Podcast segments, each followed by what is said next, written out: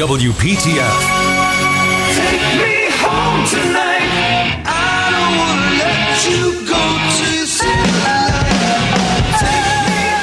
News Radio 680 WPTF, making your home great for a full two hours. We are going to talk about what we're we're going to do for your house. We've got a couple of uh, very interesting people going to be talking about that. Tim Ferruzzi, of course, from Handy Helpers and Highland Residential Roofing. And then in the second hour, Dr. Ken Alstrom of Economy Exterminators. Uh, quick AccuWeather forecast sunny, right now 77, overnight low near 48. Nothing in the way of rain for a while.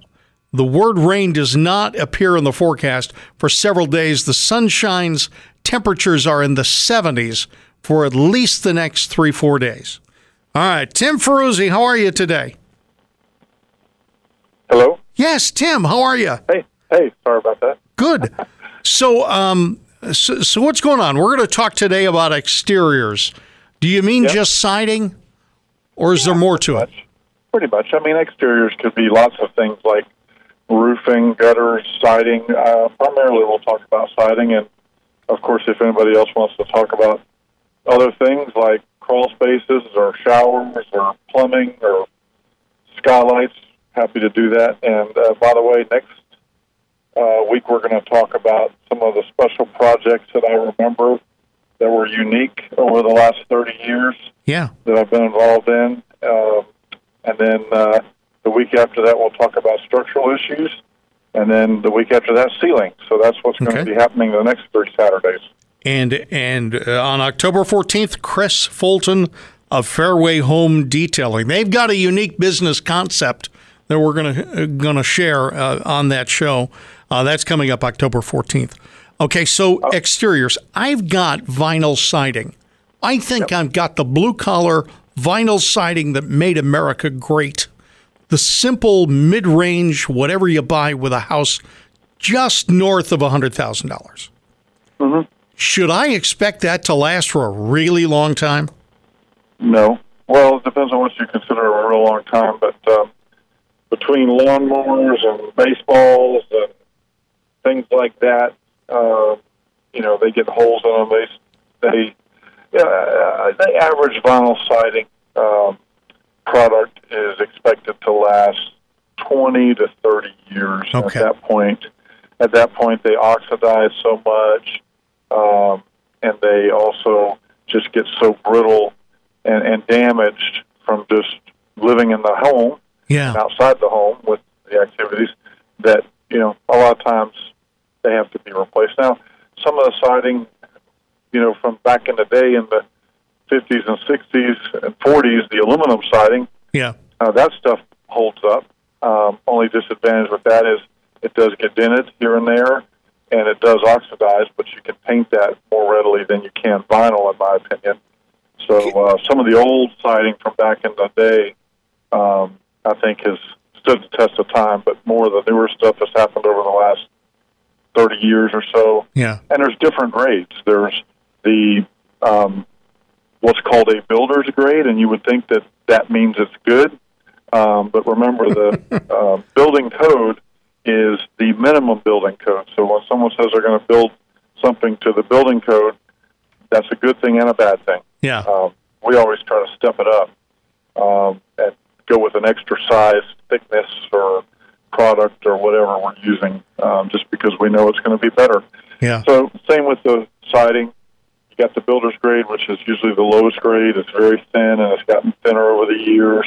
And then you've got the mid grade, and you've got the high end. And uh, just depending on what you're willing to, um, you know, have on your home.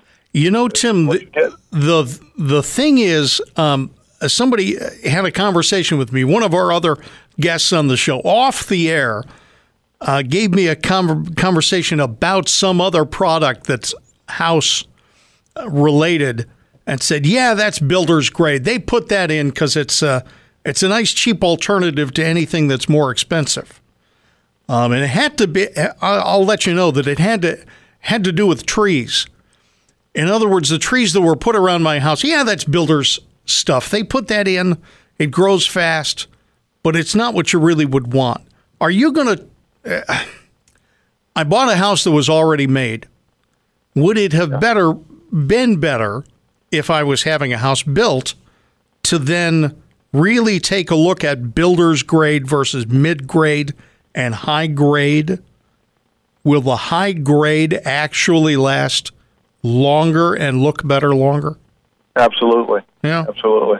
You get what you pay for when it comes to this business, and we talked about that last week, and many other times we've talked about that. But the material manufacturers can afford to put um, better resins, better uh, components in what they manufacture, and of course they need to charge you for it, and usually it's to your advantage um, because it's going to be exponential in, in its ability to, to, to hold up and be durable. And um, you know, and, and labor generally is the same if you're looking at a high quality installer. If you're looking at a, whole, a low quality installer, someone that cuts corners and it maybe it's not supervised or a variety of other things, then obviously those things aren't equal. But if if the professional installation is equal, then you're just paying for the extra material, and that doesn't usually require a whole lot more labor costs. Do you have a ballpark figure about or some way for us to compare builder's grade versus mid grade? Well, builder's grade vinyl siding material is going to run you about fifty dollars, uh, about five dollars per square foot Okay. for the for the. Uh, am I saying that right? No, fifty cents per square foot. 50 cents that. per square foot. Fifty cents per square foot Well, that's is what the much. builder's grade material is going to run you, not the other components that may go with it, like the house wrap or the insulation that's back behind it, or any other things that you do. Yeah. Um, typically, the siding itself, the, the actual panel that's installed, is about fifty cents a foot, whereas higher grade stuff would be closer to um, eighty cents to maybe a dollar twenty. Okay. So, and you're te- close- are you telling me difference or are you telling me No, The difference price. would be third.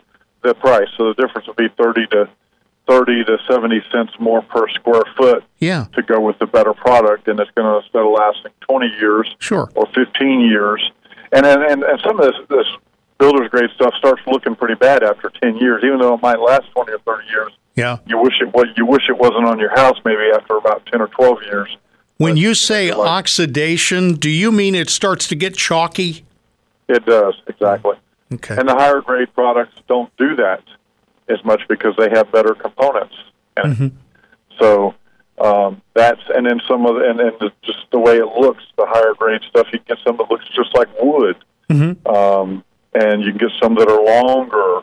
They come in, you know, instead of ten foot pieces, Right. they're or twelve foot pieces, they're you know twenty foot pieces Yeah. and so you have less seam. So you get what you pay for uh, typically in remodeling and construction, uh, no matter what you want to believe.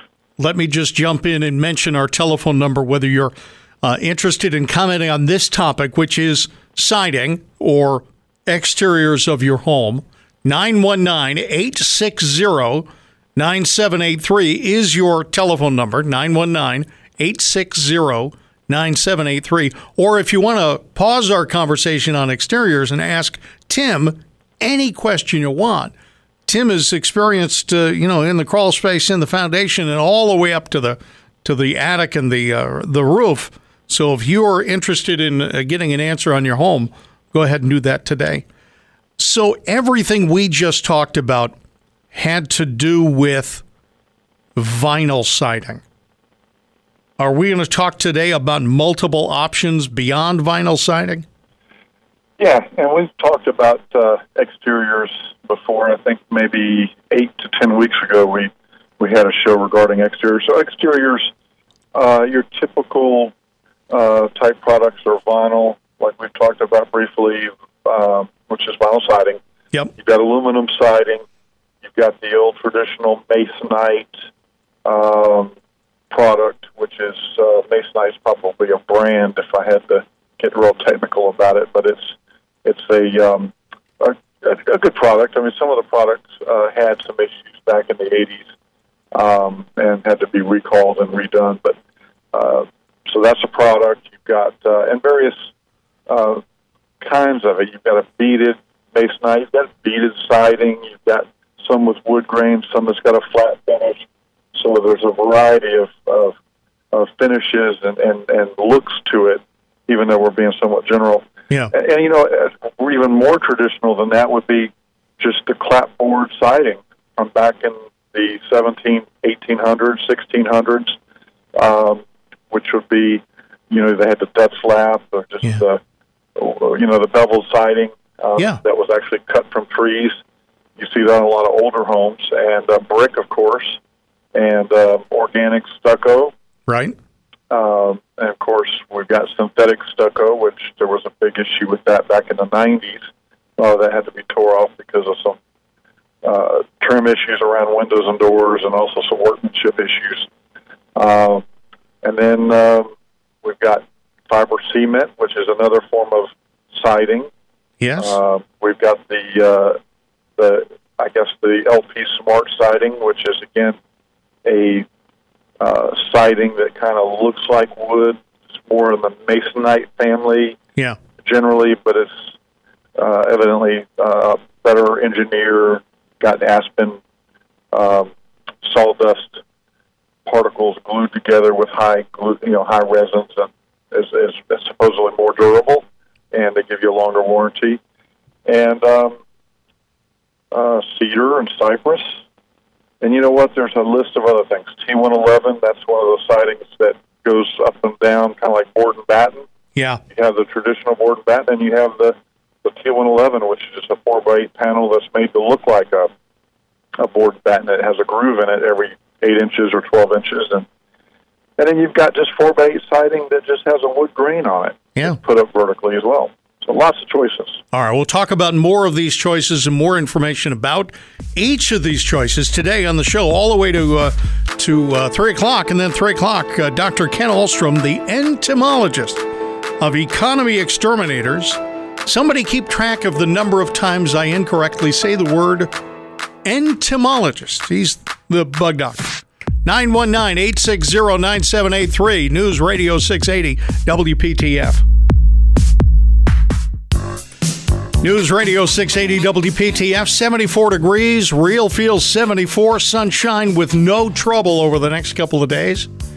Our telephone number is 919 860 9783. 919 860 9783 to talk to Tim Ferruzzi of Handy Helpers and Highland Residential Roofing. HandyHelpersRemodel.com and HighlandRoofingNC.com. Tim, so we're talking about can I actually buy aluminum siding? I think I would find that at the same place I could find um, single pane, double hung windows made with wood. Yes, you can still get it. I In can, fact, okay. I- oh, yeah. yeah. In fact, uh, the other day we took off aluminum siding on a property, and um, I kept it because it comes in handy for repairs. Uh, some of the older siding you can't find anymore. So, over the last 30 years of being in business, I've kept some of these sidings that we've taken off just because I know it comes in handy for repair jobs. So any of you out there that has some old siding on your house that you think that there's not any matches out there, um, I might be your man. Okay. Um, so I've stored that in the warehouses. So it is still available. Obviously, they're modern versions, so you wouldn't be able to match up to something you have from the uh, 40s or 50s, most likely. But um, uh, yes, so it is still available. But you know, of course, you're going to pay for it. It's available, but is it available brand new somewhere by from Yes, somebody? yes, I can. Okay, is. but better to call Tim because you know he might have some that matches. Uh, and people have pieces of you know walls of aluminum siding where just one section got hit by kids with tennis balls and, and baseballs. Yep. Um, and that's the major issue with the old aluminum siding. Is it gets dented? Yep, it oxidizes, which is not a big deal because you see a lot of times where people come in and clean it really good and prime and paint it, and it seems to hold up well. Um, but it dents, and um, not not terribly easy, but it will dent, and and uh, you won't be able to get that out. Whereas vinyl siding has a memory, and it's more resilient, so the stuff bounces off. Yeah. unless unless you hit it hard enough or the siding's been up there long enough it's brittle. And again, lawnmower hitting the rock and bounces off your house, or uh, baseball hits the house and breaks it, or heck, even hail. We've seen a lot of hail damage Yeah. um, on houses in various hailstorms we've had in the RTP the last three or four years, where it just pings up the side of a house and tears it all apart. Yeah. Yeah.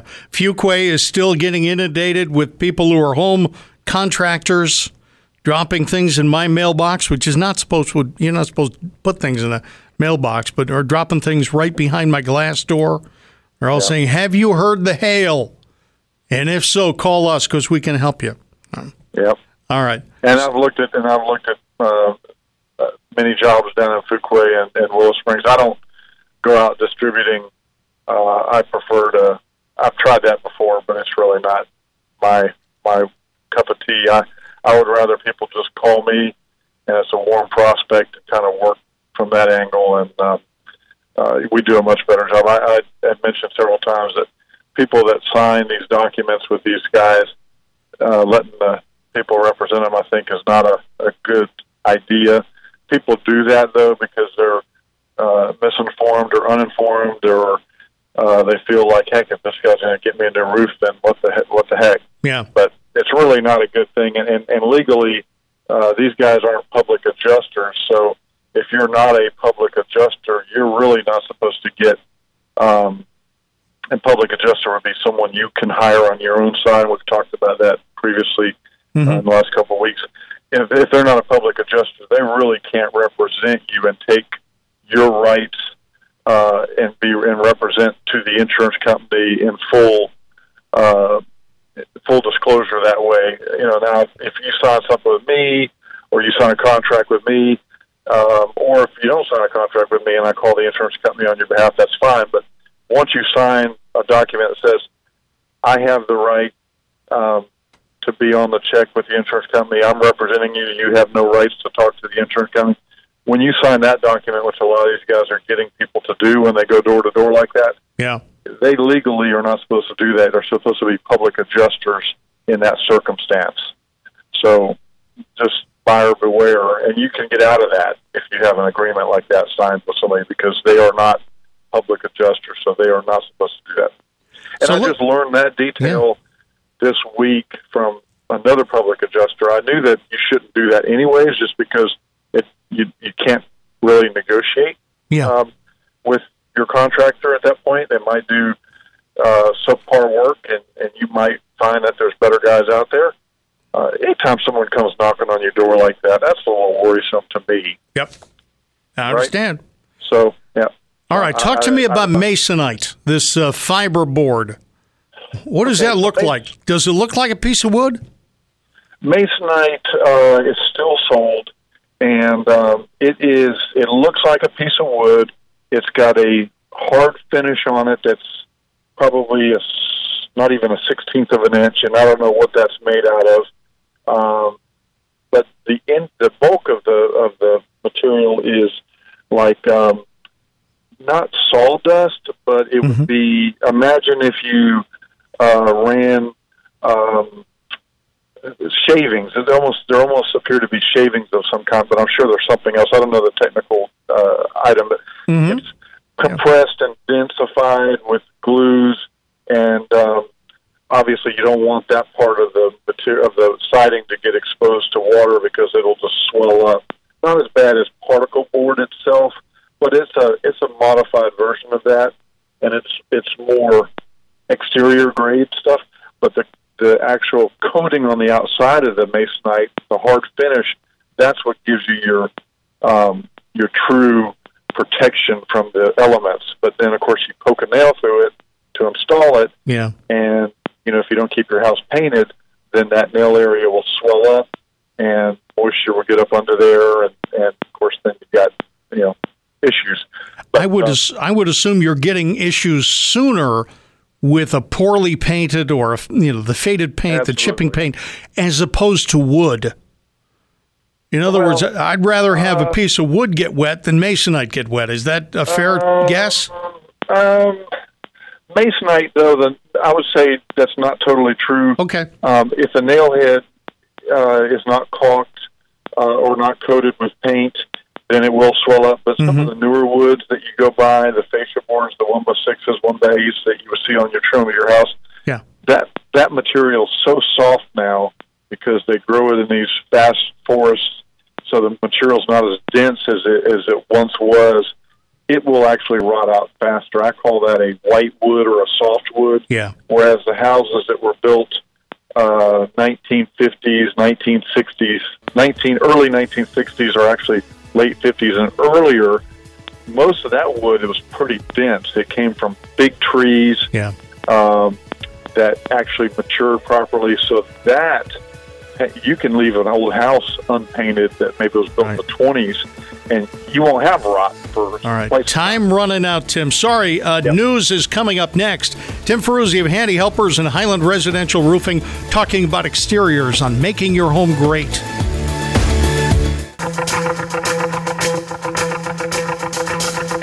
News Radio 680 WPTF, making your home great on from 2 until 4 every Saturday afternoon. Call us up anytime today, 919 860 9783. If you want to talk to Tim about anything with your home, you really have to do it in the next little while. Tim's going to not be on the second uh, hour of the show, but we will have Dr. Ken Alstrom of Economy Exterminators on News Radio 680 WPTF. Our one homes, our two Hey, Dave. bugs. Yeah. I did decide to stay on the. Oh, you did? half, by the way. Oh, well, Yeah. never mind I, am sorry, I didn't tell you that. Yeah. Forget I forget I mentioned it. Everybody else. All right, that's good.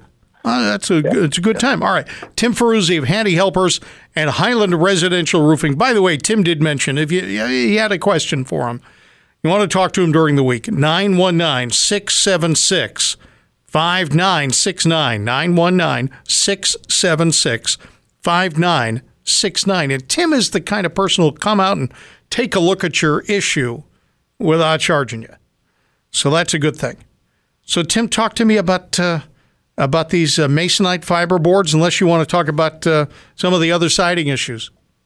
Well, uh, you know, I've seen the the masonite on homes since the 70s and 80s, and uh, I think as long as you take care of it, as long as you paint it, Yeah, and a lot of us have this philosophy that we don't want to paint our house or don't need to paint our house, um, but every 10 years. And then eastern North Carolina, anything west of the mountains uh, Yeah. or east of the mountains, really as humid as it is here and as hot. Uh, I recommend people to paint their homes every four to six years, Yeah. even if it doesn't look like it. And uh, you don't need to see chipping paint to know that your house needs to be painted. Um, but you know, it costs money, and I understand that people don't do it or, or can't do it. Um, but it's highly recommended that you paint your house every four to six years in North Carolina. and I told you about a friend of mine who who painted one side of his house every year. Every year. Didn't Yeah. wear him out. You never really notice a color difference because Yep. Every side of the house always you can only look at two sides anyway. But you know the freshly painted does it doesn't look any different from the other. Um, All right, Yeah, so good, good philosophy. yeah, So, um, so Mason, I think, generally has held up. Uh, there was a, a class action suit against uh, one of the manufacturers, and it may have been Masonite. I don't know who it was uh, or who the um, the manufacturer was, but uh, Yeah. back in the '80s, and there may be some callers out there that know. And if you do call in, and maybe you had a settlement of some kind, but uh, there were some issues, and and uh, large amount of people had it replaced. But I've got it on my house, and and there are some, and I've got obviously um, four sides of my house, but you know, with all the little additions and things like that, it ends up being maybe 10, 10 sides or ten planes on my house, sure. and about three or four of those I've had to replace with a different material, like a fiber cement, HardiePlank type stuff, to um, just because I was tired of the masonite and the way it was failing on certain sides of the house. So you, there are some listeners out there that probably have uh, masonite on their home, and and three sides or one side does worse than the others because of shade and moisture where it's positioned. So I just replaced uh, three three or four planes on my house with uh, fiber cement on one end of my house, the larger end of my house, where I was getting a lot of my storms. Right. Um, I actually did something even more creative. Uh, there, I used a high-end vinyl beaded siding that matched, and I did a bunch of layers of different things below it. I had to actually build out my windows about um, an inch and a half, so um, I felt like I was losing a lot of. Uh, and my house was built in the '70s, so Mhm. this is the way I addressed it. And it turned out very nice, and uh, it lowered my utility bills. So um, I was very happy with that. So there's, you know, different ways you can do things, and um, so let's get back to um, uh, different siding. So we talked about cedar and, and cypress a little bit, and those houses hold up pretty well. They need to be stained. Um, most of the time, a semi-transparent stain is what's been used on those in some cases, and, and some opaque. But uh, they they typically don't need to be stained as often or or painted as often because of the material Right. and uh, it will those houses 10 to 12 years maybe 15 years you can go without having to restain them and um, they hold up well and of course you got shakes you, you've got people that have cedar shakes on their home as exteriors you see some of these cape cod style homes and everything's a cedar shake and that's a good product too and some people just leave it natural um, kind of like the cedar cedar roofs that you see Yeah, and they let it gray or you know change color. Yep, yep. And then some people do take care of it and wash it, and clean it, keep it sealed so it keeps more of that brown look. Yeah. Um, I guess it just depends on where your home is and, and what's around it, uh, on the way it weathers. Is it a? I'm assuming that cedar and cypress are two materials that don't rot as easily as as pine or a, any other wood. That's right. Yeah. That's right. And cypress you don't see nearly as often as you do cedar, but both those uh, both those trees um, do very well with um, uh, for an exterior option. And of course, it's pricey, so you don't see it as often as as um, as you once did. Um, and then, of course, with the conservation, uh, prices even go up even further.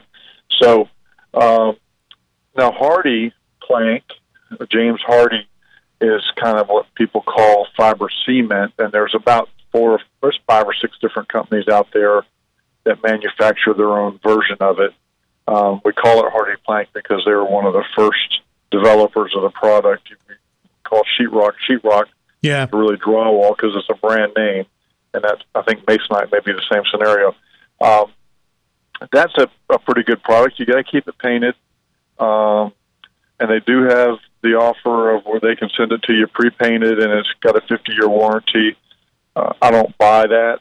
Uh, in fact, I saw a job not too long ago that I wasn't really that impressed with, and it was only 12 years old, and it had the or, or, or less, and it had the 50-year coating on it. So I'm not a big buyer of these manufacturers' warranties. Uh, I'm sorry to say, uh, I think some of these manufacturers are hoping, based on statistics, that you're going to be out of the house in.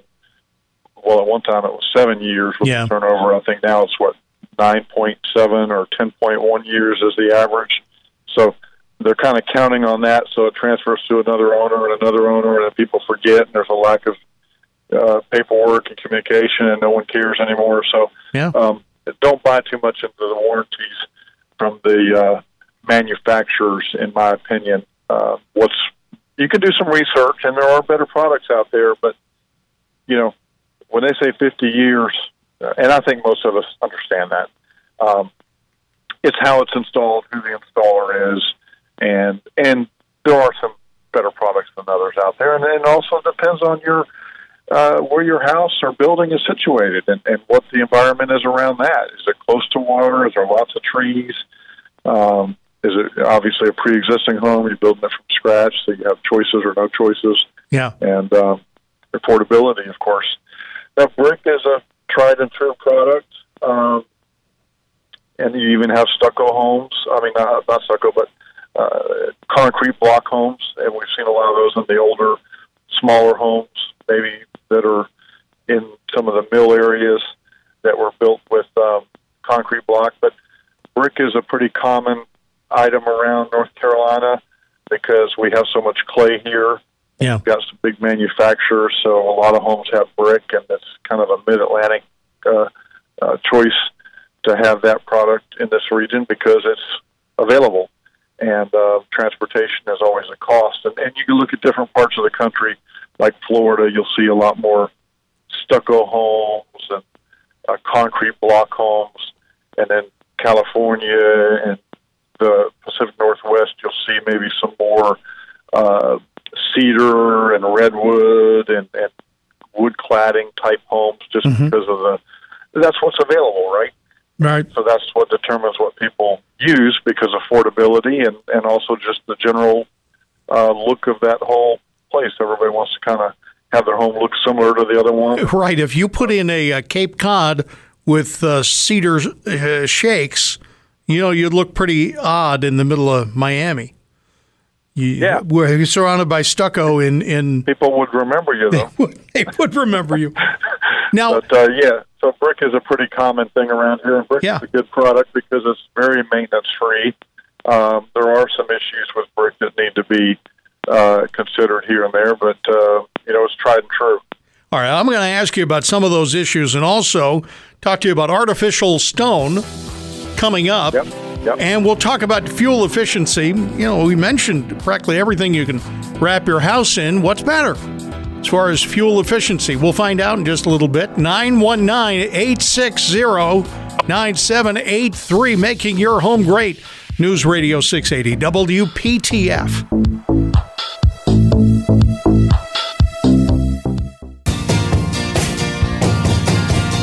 News Radio 680 WPTF 919 860 9783. Call up. We'll talk with uh, Tim Ferruzzi of Handy Helpers and Highland Residential Roofing, handyhelpersremodel.com or highlandroofingnc.com.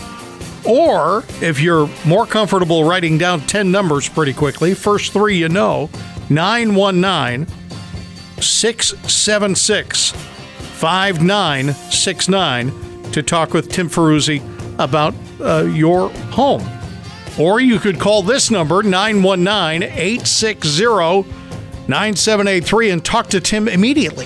919 860 9783. The only trade off is you got to talk to him on the radio because that's where he is uh, for the next uh, you know hour and 10 minutes anyway. All right, Tim got this. You've gone through almost every single one of the options. I do want to mention, on behalf of the people at the HardiePlank, uh, was it James Hardie Company? Just want to just mention there's horizontal planking that we associate with James Hardie Plank, but they've reconfigured and they've made all sorts of things to look like other things. So in the you know I don't know that that's true in vinyl siding, but you can get stuff that looks like shingle, and it's actually HardiePlank. Shakes, yeah. Shakes, right? It looks like shakes. So that anybody says to themselves, you know, I don't know, eh, Tim's not high on this, or Tim's you know got an idea about this. Talk to Tim about it because there, he's seen the pictures and he knows that you can get whatever option Well, you want. and we've installed it. We had a job about a year ago where Yeah, the fellow had synthetic um, uh, stucco and on his garage facade, and so we took that off, and he went back with a uh, a fiber cement shake, right. and it still gave him a really nice look, and um, it saved him some money.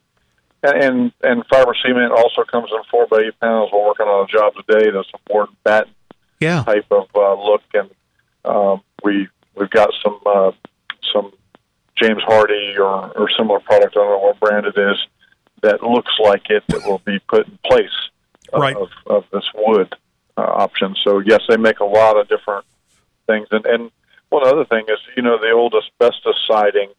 Um, you see a lot of these smaller homes or, or even larger homes that have these uh, uh, this square looking siding that might be 24 inches by 24 inches wide by uh, 12 inches tall. This is the way it looks, and it's just a bunch yeah, of squares on the house. Um, if it's an older house, that's most likely asbestos, and um, it holds up well.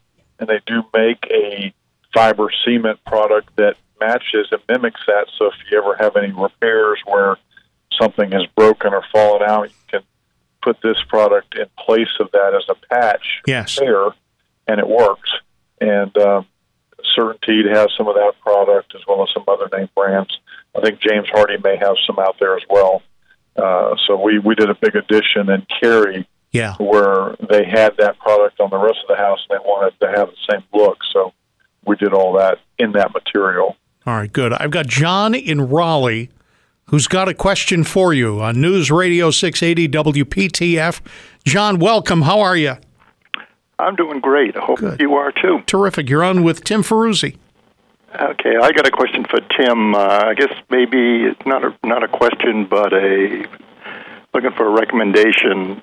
I've got. Uh, I keep getting the the corners of the gutters start leaking, and the water backs up, and then it uh, drips onto the. I guess is it called the fascia board? The Fascia board, nailing yep. and those joints start rotting out. And I guess my question is, what can be done? I've I've had some some success with uh, painting it with wood hardener and then uh, filling it with uh, like a minwax uh, compound.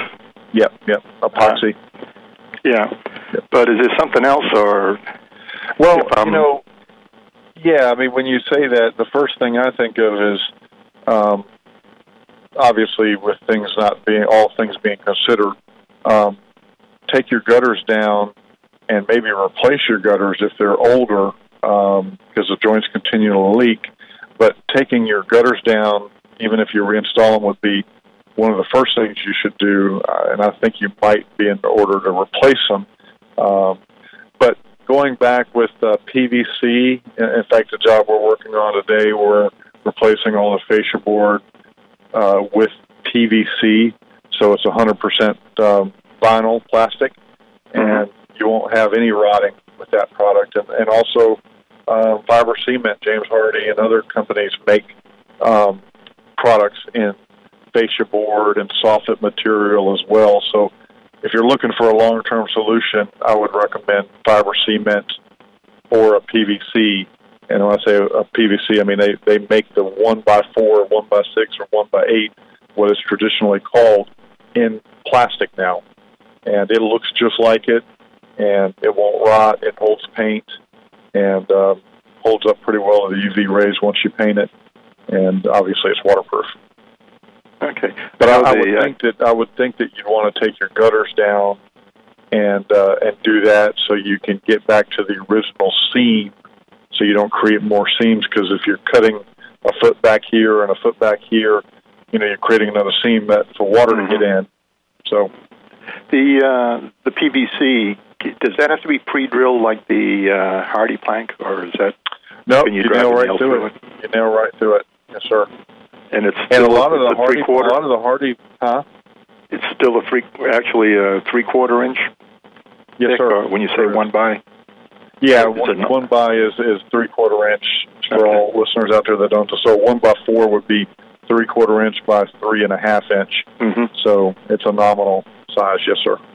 yeah. And the lengths that they come in is it, do they come in 16 foot or longer? Uh, yeah, um, 16s, 8s, 10s, 12s. Uh, it depends on the supplier you go to, and there's different manufacturers of it. Um, and it's expensive. Uh, I mean, you're going to pay for it. Uh, but again, once you put it up, it's you're done. Yeah. Well, that's uh, kind of where where I am. I'm getting tired of uh, seeing those gutters. They keep Doing it over and over caulking again. the yeah. inside, and the, after a while they start leaking again. And okay, well, and and by the, good to know. And, and John, by the way, we're in the gutter business. We have machines, and we bring them to your property. We custom make everything per length. So if you need some gutter work done, we can certainly help you with that. So I think that you might be kind of uh, how how old are your gutters? I think the gutters are um, probably 15, 20 years old, years yeah. old. Yeah, yeah, The Yeah, and that's probably about the the- original. right. And, and people think that gutters, you know, last forever, but uh, I tell you, putting new gutters up, uh, seamless. You still have to do a coupling in the corner, a miter, but with new sealants and just new products, it makes a difference. And, and larger out uh, downspouts. Most of us are using larger downspouts now. Um, so you might consider that after you, if you're going to spend the money fixing the corner again, so you don't have to keep addressing that. hmm Do you do painting also, or do you, do you? Yeah. Okay, because uh, if, if I replace the gutters, uh, which uh, I'm also looking at, uh, the While you have uh, it down, I'd go like ahead to paint the paint. Yeah. paint everything. Yeah, it's, it's Yeah, just the so trim good. around the house that's Right. that's that way. Yeah. Okay, well, when I'm getting ready to do it, I'll, I'll like to give you a call to Yeah. come out and get an estimate for me. John, Yeah, have look at it. Tim's, uh, you know, too shy to mention this, but if you're in the in an area where you can grab a pen, his number is 919 676 5969. Okay, I have a pen. I've You do. Did you write it? Yes. I You want to read it back to me, John? Because you know. Nine one nine John. six seven six five nine six. All right, good. Because Tim is too shy about this, but uh, ABC, man. No, ABS. Always be selling. All right. Thank you, John. Thank you. Have a Take good care. night. Good. I'll tell you what, Tim. Yep. I've gotten really good at hosting the show because the minute he called, I said gutters. I'm just sitting right here and I said, he doesn't have a fascia or soffit problem. The fellow's gutters are overflowing. This is a problem of gutters. Although, Well, they might be. They might not be overflowing. The seams just may have just, um, you know, they, they they just get worn out. yeah, okay. All right, I'm willing. All right, so sealant inside of them, and you know, just with the expansion and contraction of material, because it's always moving with the heating and cooling and moisture and all that. Uh, you know, the things things pop out. So, and of course, you don't have new metal, so you're trying to do adhere to to, to old metal with various sealants, and yeah. it's just an exercise in futility.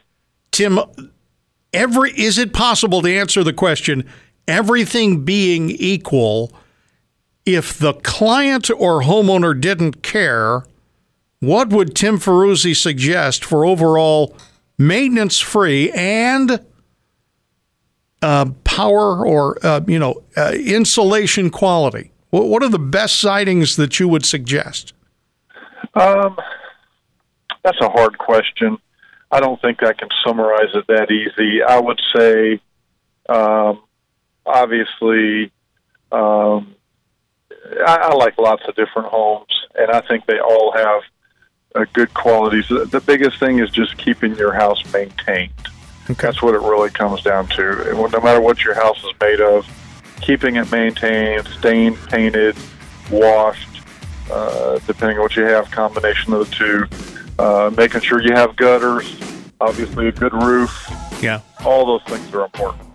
All right, next hour, Dr. Ken Alstrom. Also, Tim Ferruzzi of Handy Helpers and Highland Residential Roofing, and myself, Dave Alexander. Ken Alstrom of Economy Exterminators. Coming up next. WPTF. Take me home tonight. I don't wanna let you go till you see the light. Take me home tonight. Listen, honey, just like a News Radio 680 WPTF. Making Your Home Great is a radio program. This one, in fact, from 2 until 4.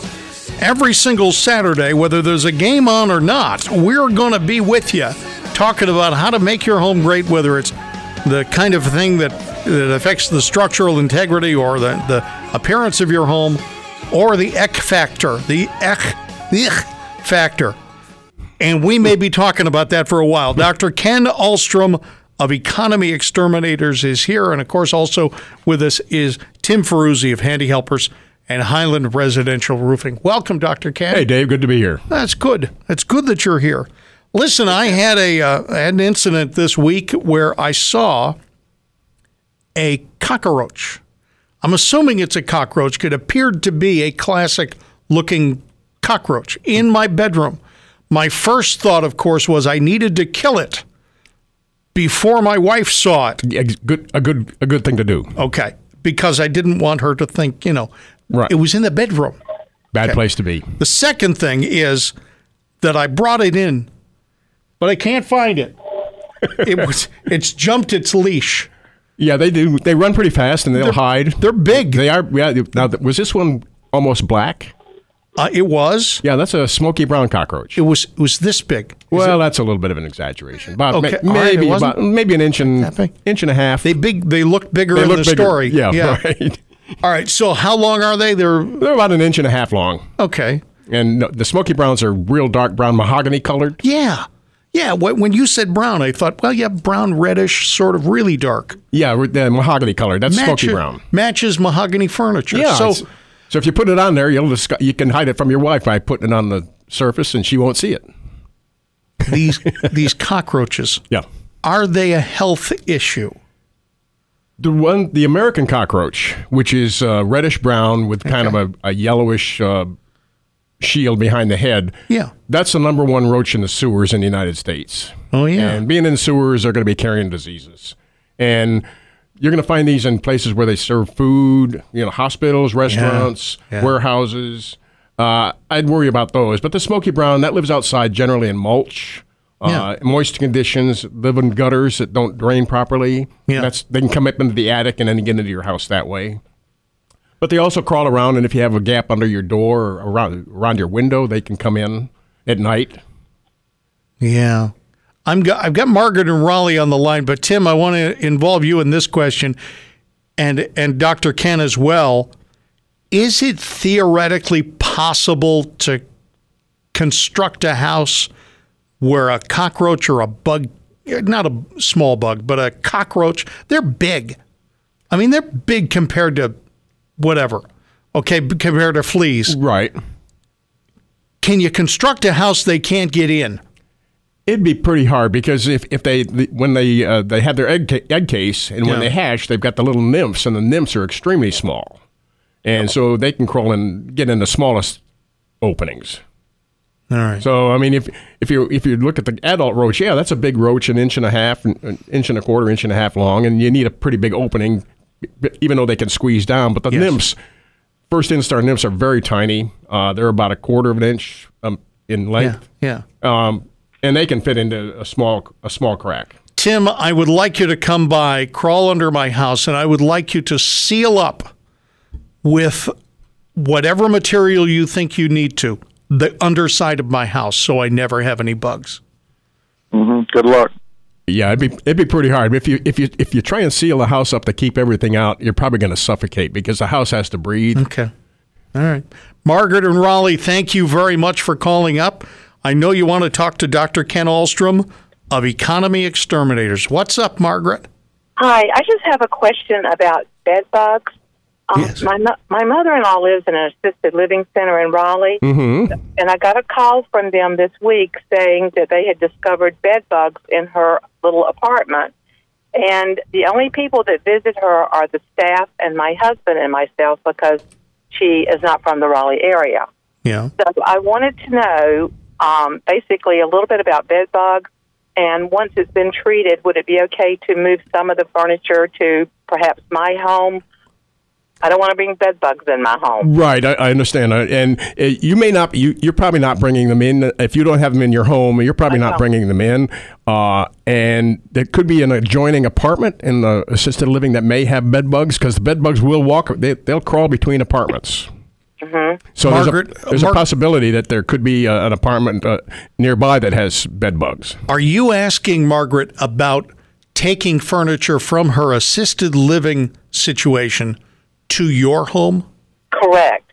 And I, I just, I don't want, you know, once the, the place has been treated or her apartment has been treated, and how long does it take to kill them? And are you sure that they're totally dead? And then you could bring the furniture from her where she is to my home because I do not have them and I don't want to get them. Okay, uh, we do a heat treatment uh, for bed bugs, and we have large heaters that we bring in, and it's hooked up to a generator. And for three hours, we subject the apartment or the, the rooms to 121 degrees. And this kills everything, all stages of bed bugs. We leave the furniture in there, leave the bedding, leave the mattress uh, uncovered, but just put all the, the material on the floor. Uh, and as the heating process goes, the person who's monitoring the heaters because we they have to make sure that we maintain the temperature. That person will come into the apartment and move the furniture around because there'll be cool spots underneath it, and they'll also tip it over so that you can get all the surfaces exposed to the heat. So after the after the heat treatment is completed, like I said, it takes about three hours, and it takes a period to cool down. After that, you should be able to bring the furniture to your place without a th- a possible. There may be, I would say, there would be a hundred percent chance that you would not carry any bed bugs with you. Okay. All right. Well, thank you very much. You're welcome. Margaret, thank you. Mm-hmm.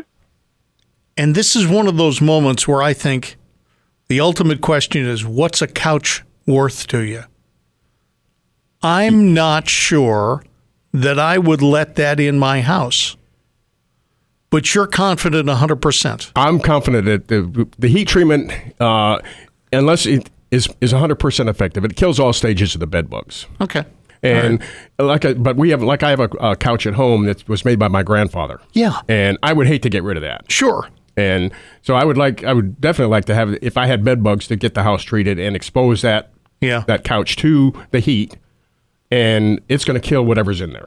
Dr. Ken Alstrom of Economy Exterminators answering your questions about all kinds of bugs. 919 860 9783.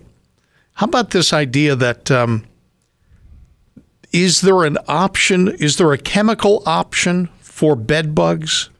There is a new chemical that's been uh, put out now for bed bug control. It's Yeah. called Crossfire, which is extremely effective. Uh-huh. And uh, some people would prefer to have that rather than heat. Yeah. Uh, it takes more time to get rid of them because you have to treat the material. Sure. You have to go back to uh, one- or two times to uh, for because it, this thing will kill the eggs.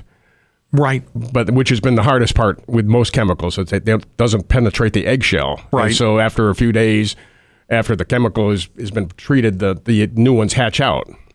So I would uh, I would go ahead if you don't want to have the heat treatment, which is an expensive process, by the way. It's, Okay. It's, it's not cheap. Yeah. Uh, but it's it's effective. But you can also opt for the, the chemical treatment.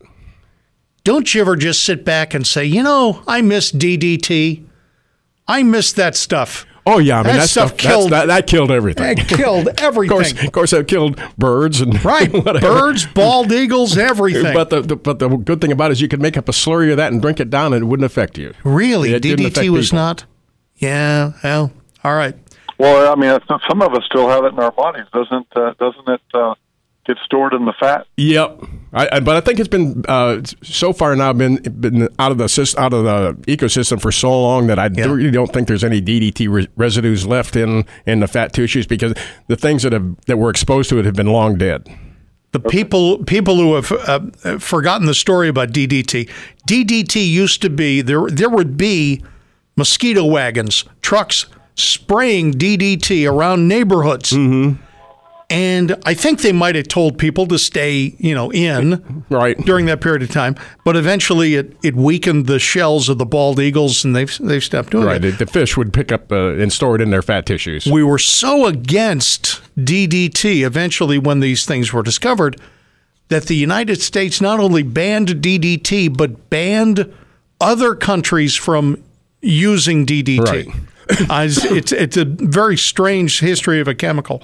All right, and I don't really want to. I don't want to suggest DDT. Yeah, I mean, we, we were so so wise. We we quit using it in the United States, but we were not too bad about shipping it to other countries. Well, let you them, gotta- we'll let them worry about it. Yeah, you got to sell your leftovers, I'm sure. right. All right, telephone number is 919 860 9783. 919 860 9783. We should talk about that. Uh, chemicals in our homes and you know how to treat bugs Mm-hmm. without you know, poisoning the, the, the puppy dogs and other things.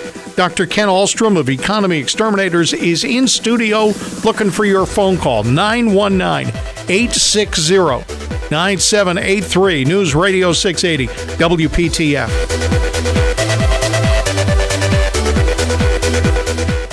News Radio 680 WPTF AccuWeather forecast. Beautiful weather. The rest of the afternoon, just a few clouds.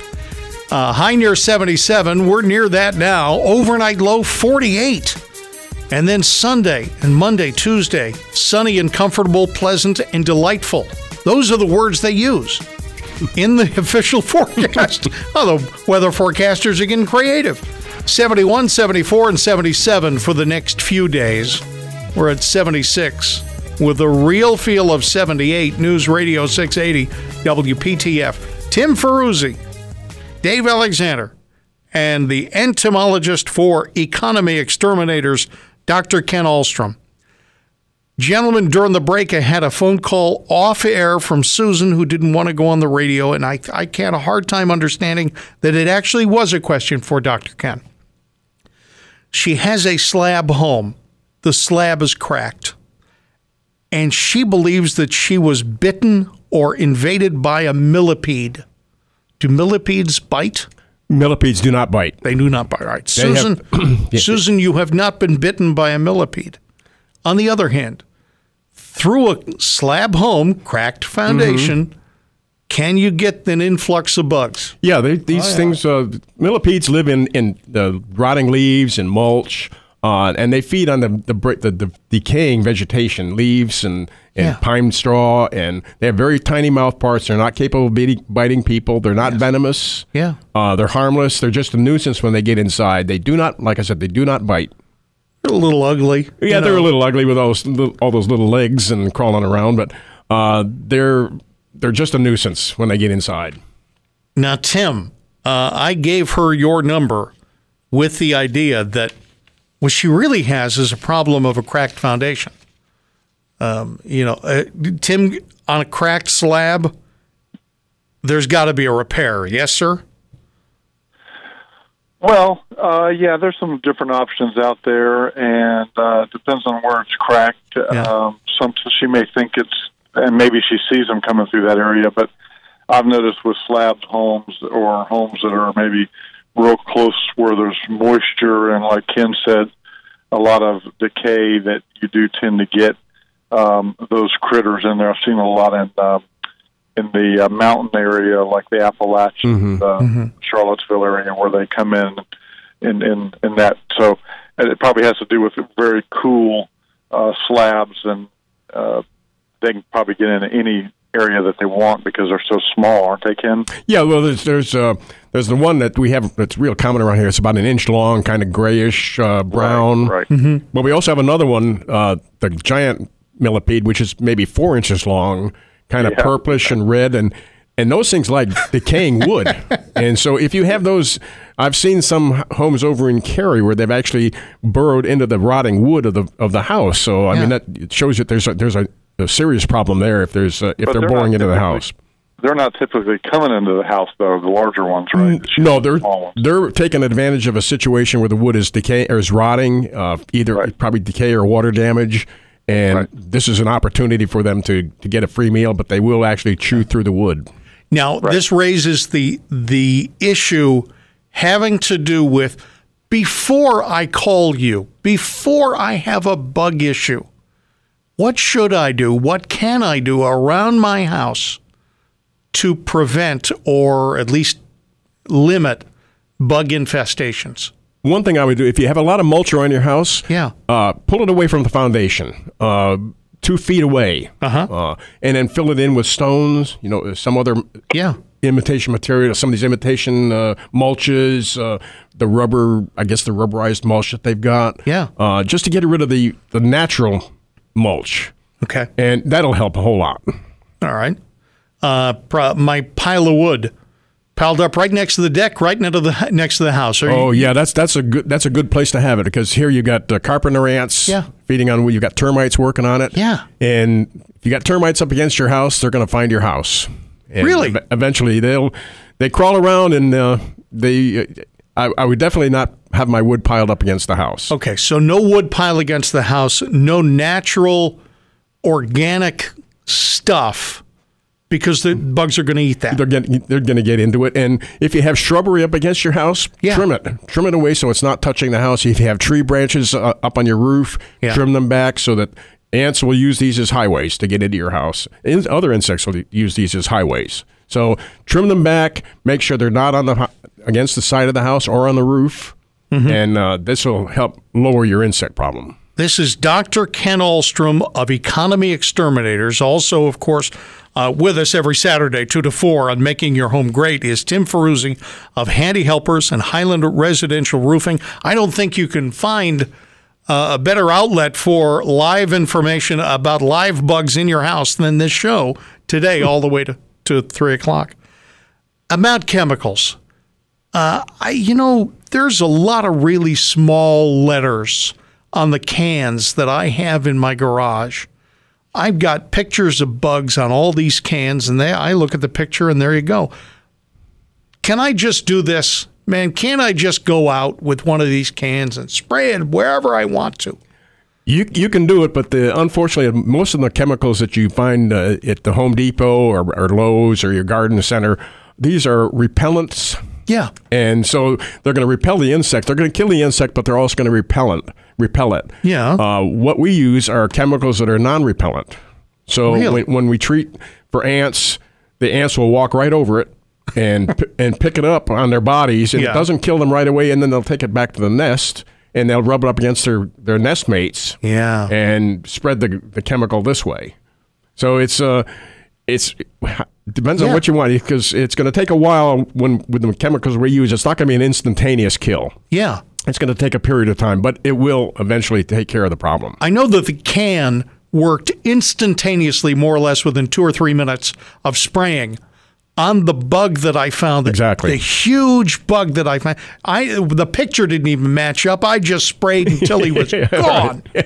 And then he fell on the ground. I stepped on him. So he did kill him. So you did double killing. You made sure that the chemical Absol- killed him, and then you you Yes. you stepped on, the, the, I stabbed him, shot him, and hit him with the chemicals. and left a nice stain on the floor. I left a nice stain. while it was out on the deck. But Okay. yes, but but here's the question: You want the bug to go and kill the colony? Is this called baiting? Is that what we do? Well, it's well, baiting is a, is a solid material. Okay. Uh, generally, it- we use that for cockroaches in, Yeah. in kitchens, and because we don't want to put a spray in the kitchen, so we use a, a gel bait that we apply to the hinges where the roaches can can feed on it, and it's out out of the way. You don't see it. Uh, but the chemicals we don't want to spray in the kitchen, Okay. or where if there are elderly people in the house or pets. Uh, if we do have to spray a chemical in in the rooms, we make sure that the the, the, pe- the people have have left the house for at least three hours. Mm-hmm. If they have pets, either take them with them or put them in a room by themselves and leave them locked up for three hours until the material dries. Once the material dries, then it's safe to for them to walk over it. You're not just coming in and pulling the pin on a bug bomb No, and walking out. You don't do that kind of No, thing. we don't do that sort of stuff. We have uh, pressurized uh, gallon or two gallon uh, containers, which can contain the chemical with a, a spray wand that we spray uh, Yeah. in, intervals along the baseboard and along the walls, and not we don't go up on the walls from wall to ceiling. Yeah. it's really just mainly on the baseboards because that's mainly where most of your insects are coming from. Well, it's funny because that's what I do when I have bugs. Uh, perhaps I've got to turn over a, a different leaf. Yeah, uh, I don't have to. just give us a call. We'll be glad to take care of you. Dr. Ken Alstrom of Economy Exterminators on News Radio 680 WPTF. The radio program is called Making Your Home Great. Call us up at 919 860 9783 on WPTF. News Radio 680 WPTF, making your home great. AccuWeather forecast: sunshine, clouds, and 77. Overnight low a a comfortable 48 degrees. Sunday, Monday, Tuesday, and Wednesday sunshine. And really, I don't want to don't want to push my luck. It really says partly sunny or mostly sunny Sunday to next Monday. Not tomorrow, but the following Monday. 76 right now, Real Feel 78, News Radio 680, WPTF. Dr. Ken Alstrom of Economy Exterminators, and of course, Tim Ferruzzi of Handy Helpers and Highland Residential Roofing. We're heading into a season. We've just crossed over into autumn, and the weather is finally starting to cooperate with that word. Uh, Are most of the bugs going to go dormant or dead soon? Well, a lot of time, yeah. Uh, once the first freeze comes, Yeah. uh, a lot of this material, a lot of insects that are out there are going to die, and they, and they're prepared for the winter. They've already got their overwintering stages set up. Yeah. uh, that are going to pass the winter. However, there are other pests. uh, beside insects that we we work with at the economy exterminators, we do rodents. Yeah. And as the cool temperatures as temperatures cool down now, you're going to start seeing uh, the activity of mice is going to pick up. They've been out in the fields all summer long, eating on seeds and and just uh, taking having a, a happy time. But Yeah. now with the cool weather, they're going to start invading homes, and uh, best way to just inspect your home and make sure that all the openings, uh, small openings in the foundation or around the uh, the screen, the the uh, crawl space vents, Right. uh, door spaces, windows around the windows. Make sure these are sealed uh, to prevent the, the little suckers from getting in. And this is an area where a physical barrier does work. You need to you get rid of mouse holes. Right, you need Right. to get exactly get rid of the get rid of the entryways, entry points for these things to get in. The conduit where your utilities come into your house, make sure that those uh, Uh-huh. the hole that they drill in your house, and then if you have a one and a half inch hole and they put Yes. a half inch cable through there, you've got a one inch hole you have to worry about, and those, and the mice are going to squeeze through the smallest opening. They can squeeze squeeze through an opening about the size of a dime. And I can just suggest from my own experience, it might be a good idea to figure a way to either inspect or just check to see whether your your dryer vent is venting to the outside. Mine was chewed to pieces by something. They, yeah, they will. They will go. They're looking for the lint that might be in this thing. Uh, to, Yeah. to, to line their nest, uh, have a nice, comfortable mattress for the to raise their young. Yeah. So, well, they're in the crawl space. They chew in, climb up, and then that still that accordion material. They'll chew that out. Next thing you know, they're in their house. right. So, so what else should we be concerned about or pay attention to in this season? Well, it, with the uh, like I said, with the with the cooler temperatures, uh, you're still going to have a, a, problem with ants during the winter. Uh, a lot of times they'll nest in the in the in the walls, um, and you'll see them a lot of time crawling in your kitchen, even in the dead of winter. And Yeah. I've had that problem in my house, but uh, I just apply. I call. I have a my our handy technician come by and, Oh, yeah. and and treat the house, and with economy exterminators, by the way. Oh, he does pick up the phone for economy exterminator. That's a good thing. and uh, so you know you really can't keep anything out. If if there's if there's something out there, it's going to find a way in. And if you see, I'm not going to explain why, but if you see brown rice scattered around someplace, it's about the size of rice. It's not really rice. If you see it, just Yeah, just pick up the phone. exactly. Call call economy at 919-362-1000. 362 1000 area code 919. Yep. Ryan in Raleigh has a bug question. How you doing, Ryan? Hey, how you guys doing today? All right. So, um, I had a question for Mr. Alstrom there. Uh, I called you guys not too long ago, and you came out. I just bought a house, and I had all these cockroaches and crickets, and I'm very pleased with you know the amount of dead bugs that were killed, and I don't see them anymore. But you know, one of the guys that came out to inspect for me, he was showing me all the signs of uh, you know the cockroaches and the crickets leaving this brown trail on the wood, and you know in the crawl space areas even up in the uh like the attic area there's a lot of that kind of brown speckled um i guess you know poo everywhere Yeah, that's And, it. um, exactly. That's droppings. Yeah. uh, what can i do about cleaning some of that because i want to move in i want to put all this stuff in and i feel like the place is disgusting. I need to get it cleaned up. What's a good way to take care of that? I guess probably using a Clorox solution and just getting in and, and uh, getting getting down on your hands and knees and scrubbing this material. okay so just scrubbing it. All right. Yeah, just doing yeah, doing a physical uh, cleanup with a with a good uh, a sturdy brush and a, a Clorox solution, which will help help cle get rid of that material. Sometimes we just have that uck factor that oh my i don't want to do this i'm going to ask dr ken a question i didn't anticipate asking him today uh, what's in that poop and is it really bad for you Well, it's something that they, that everything that they whatever they've been feeding on. If they've been feeding on your food, uh, there's food materials that you've been eating. Yeah. uh, but it's and it's gone through. It's just digestive materials. Um, are cockroaches big uh, like disease carriers like I said earlier at the show, we mentioned that the, the American cockroach lives in sewers. Yeah, So I that's gonna, they're going to be exposed to a lot of lot of things. Uh, most of the other things, no. Uh, the the only ones you would really worry about would be mainly the flies that you find on dog poo. Yeah. Uh, they're just that's disgusting. Yeah. And there's diseases with that. Um, bed bugs are one thing you can eliminate. They they carry several diseases, but they don't transmit them, Right. which is a good thing. Right. But is Ryan Ryan? You're still there, or, or Yeah, Ryan is still here. Yeah. Okay. Yeah, I would- like I said, I would go ahead, just get down on your hands and knees and, and do a thorough cleaning. Oh man, that's not what I wanted to hear. Do you think like a cleaning company could just, you know, I don't really want to deal with it at this point. I'm sick of it. Amen. I don't have a cleaning company in mind, but yes, if it disgusts you, Yeah, I would. It does.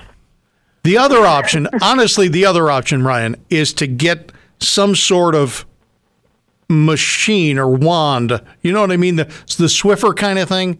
Oh, something to scrub for me. Well, if you know, Dr. Ken says he would get down on his hands and knees, but I don't really believe him on that one.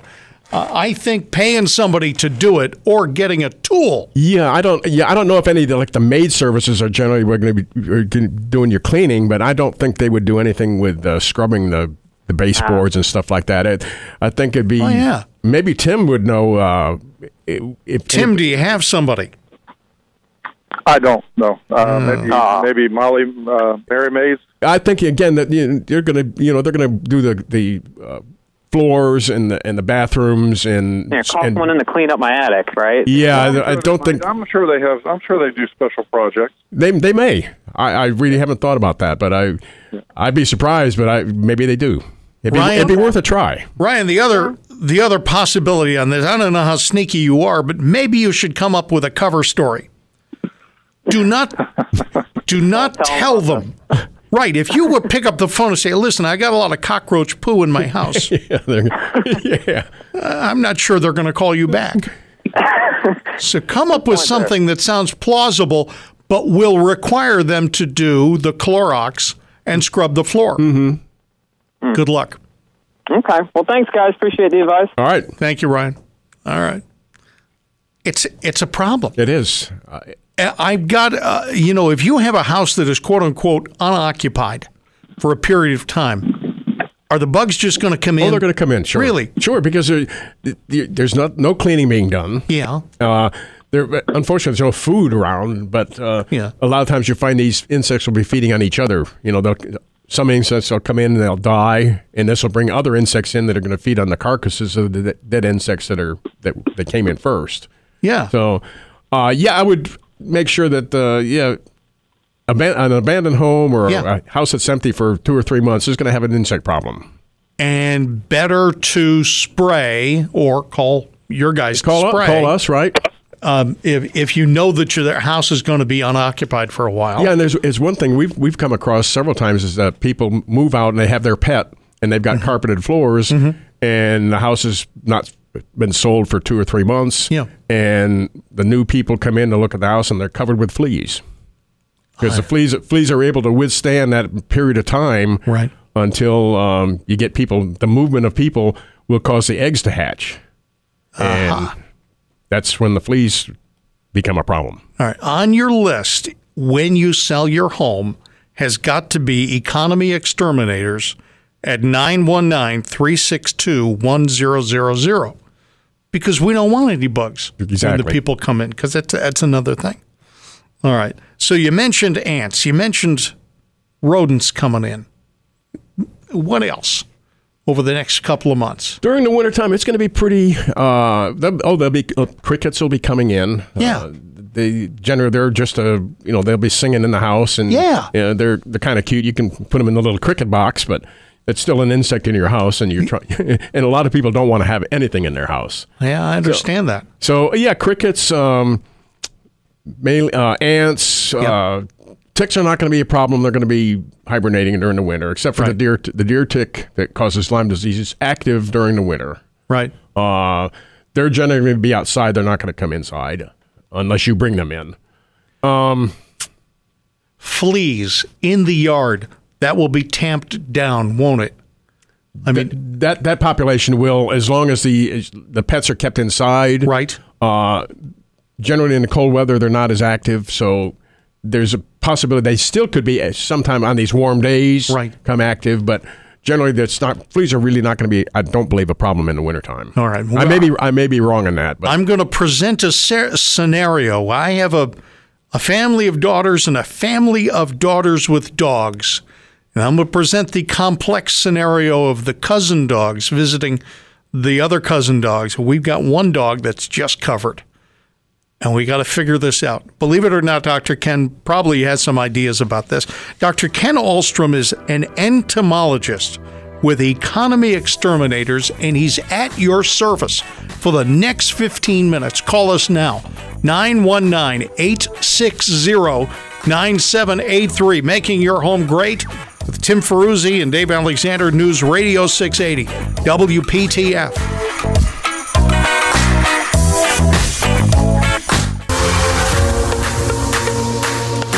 News Radio 680 WPTF. Coming up October 14th on this radio show, we're talking with Chris Fulton of Fairway Home Detailing. And by the way, they got we're going to have a full house that day because he's bringing in other people who do interesting things in homes. That'll be coming up October 14th on the show. Next week on the hour number one, we're talking about special projects that Tim Ferruzzi and Handy Helpers and Highland Residential Roofing has gotten involved in, making your home great. 2 to 4 every Saturday, News Radio 680 WPTF. Dave Alexander along with Tim Ferruzzi and Dr. Ken Alstrom.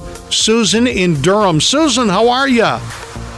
It's good to hear from you, Susan. Welcome to the show. What do you what do you have as in terms of a question for Dr. Ken? Uh, well, ask the uh, PhD doctor entomologist about secretions that millipedes make as a defensive uh, mechanism, and to a sensitive individual, how dangerous is that, and what can be done? How should it be treated if he knows? I have talked to registered nurses, Yes. but I've not seen a doctor. You want to know whether your experience with centipedes has Millipedes. millipedes has affected your health. Dr. Ken might not be able to he he's studied nothing bigger than what your fist, right? Right. Right. On the smaller, other yeah. on the other hand, does he know anything about that subject? It's some kind of secretion, supposedly. All right. They emit as a defense mechanism, hmm. and to sensitive individuals, it can be yeah. dangerous.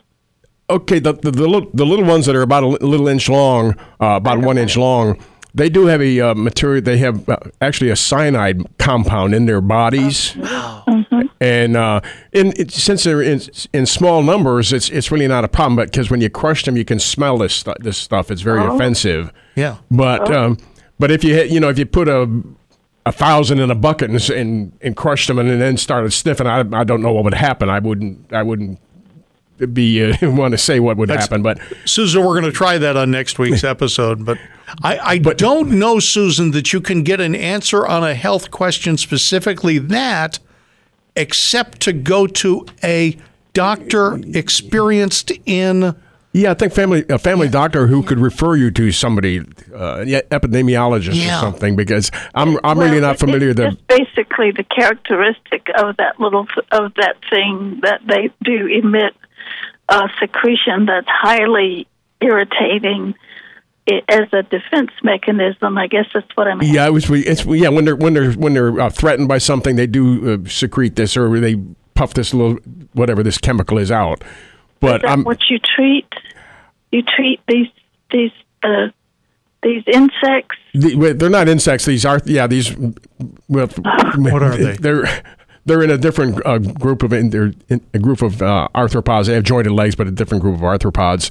But yeah, we can treat the the, the yard outside around the foundation because a lot of if you have a lot of mulch around your house, so that's going to build up a high uh, high population of the millipedes. But you also have to make sure that the uh, have, they have no entryway into your house. I mean, they can crawl in the underneath the doors if the if the door seal or the door sweep is not the complete. Yeah, my suspicion is that this is the same Susan who called earlier, who we didn't take on the air. That's Uh, right. and Susan has a cracked I foundation for a cracked slab, and yeah. Yes. Susan, thank you very much. Yeah, I don't really, I really don't know what we. I don't have an answer for that. Okay, thank you. Thank you. Susan. I appreciate it. I'm, I'm very glad you called, and I'm very uh, especially glad that you did call back. She didn't want to be on the radio 1st and then later said, well, those guys seem fine. So let's talk to them. 919 860 9783. Becky called. Hi, Becky. Hi. What do you have Taking going my on? Call today. You're welcome. So we have suffered, Dr. Ken, with an issue with the small, tiny black ants this year. Um, they have come into rooms that have no exterior entrances or exits.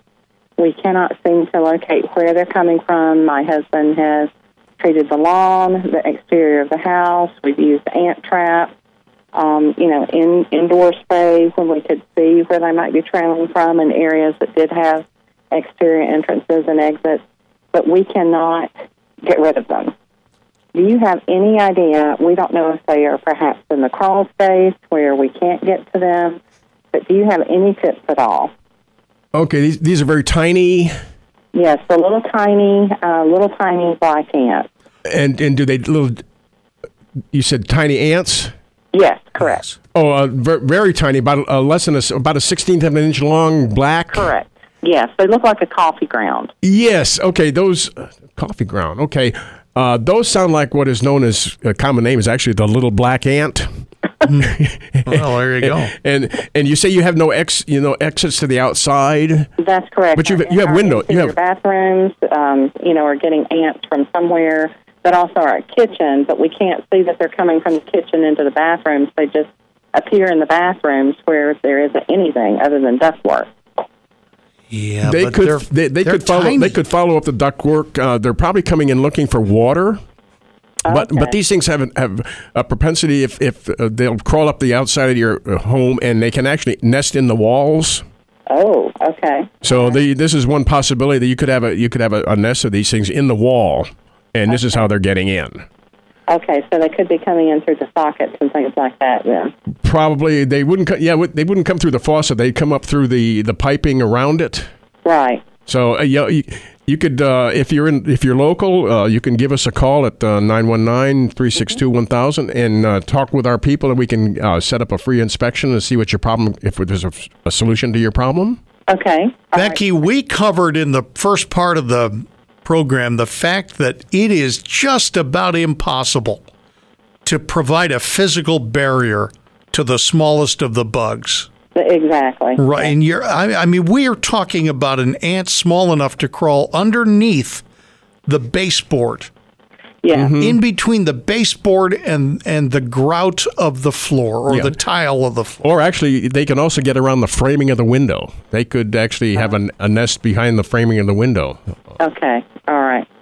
All right. Well, that's very helpful. Then I really appreciate you taking my call. Have Yes. a great rest of the afternoon. Yes, ma'am. Thank you so much. Thank you, uh-huh. Becky. Becky uh-huh. from Raleigh. News Radio 680, WPTF, 919 860 9783. 919 860 9783. I promised a scenario that included fleas. Now, this is not necessarily something that I would automatically call economy exterminators for, but we have dogs with fleas we have dogs. My daughters have dogs. Oftentimes, we dog sit them, and we're there's one culprit. He's a black lab, and he's got fleas. Now, obviously, a veterinarian's the better person than an entomologist. Right, but I think that uh, we need to get you need to get the dog treated has, be, under um, some sort of medication to take care of the fleas. Yes. Uh, I know there there are some that have, have drops that put on the on the animal. Yeah. Uh, um, if I'm not, I'm not sure that, but I think there might be uh, some pills or something that they can feed them. Right. Which gets into the bloodstream and, and makes the blood poisonous to the fleas. But when when fleas jump off a, an animal, or when they shed the the eggs into the carpet, this is where you're coming in. We'll come in, yeah. If with fleas, if people have a flea problem, we'll come in and we'll treat the floor, uh, floors, the carpets, uh, especially. Uh, but these things will get they will end, even on hardwood floors Yeah. because there are small gaps uh, between the wood and also underneath the baseboards that the, these eggs can be, be found, and Yes. uh, they will hatch out, and you'll still you'll have the fleas, and we can treat that. Okay. But the the main the main way to get rid of the fleas is to treat the animal and uh, do do do it religiously because you. Right, right. And and the problem is the if your neighbors have have pets and they're not, and you can, really need to treat your the yard too because this is where they're picking them up when they go outside. They're picking the fleas up outside. Right, right. And uh, well, let, I'm, the point we're making is that yeah, you kill the fleas on the dog, and you can kill the fleas on the carpet, but calling and getting your fleas on the carpet exterminated is a fool's errand. Yeah, we can we can we, we can treat treat, but they'll they, but they will come back after a period of time. That's All right. the only, that's the only problem. All right, we've got about two minutes. Tim Ferruzzi, any questions for Dr. Ken? Because I've I got my answer or what question answered. No, I think he covered it all. He did. All right. All right. Yep. I really honestly thought the lady Becky who called a little while ago was when she said tiny black ants, I thought she said Chinese black ants. but it now, all right. Aren't we having an invasion more or less of bugs and critters from other regions? Yeah, it's uh, it's getting to be a real problem. Um, most of the stuff we're finding now is coming in from overseas. Yeah. these are exotic pests. There's no natural enemies here in this country for them. Right. and so they spread like wildfire. Uh, we need to get the the the natural enemies in the homeland. Yeah. To, to brought over here, but then we have to make sure that doesn't they don't attack our native stuff. So I'm going to see if Sharon can ask her bug question and get it answered in one minute exactly. Sharon, go. What's your question for Dr. Ken Alstrom of Economy Exterminators? I have dirt daubers appearing by my front door from I don't know where. What do I do? Dirt daubers a little, and they're empty pods, brown empty mud pack pods. Okay, those are, yeah, the mud daubers. Those are where they uh, they build the mud tubes and they provision them with spiders, and this is what they raise their young on. These things are actually beneficial, and they're not aggressive. If they're uh, if they're not bothering you, I would just leave them alone. Okay. But uh, it, it- again, if, if you're worried about them, you can knock these nests, these mud tubes down because there's no wasp uh, protecting. They're not protected by the wasp. Right. Once they build a tube, they lay their eggs on the on the prey. They're done with it. Call Economy Exterminators and talk to Dr. Ken Alstrom or any of the experts Exactly. at Economy Exterminators at 919 362 1000. Thank you, Dr. Ken. My pleasure. Thank you, Tim Ferruzzi of Handy Helpers and Highland Residential Roofing.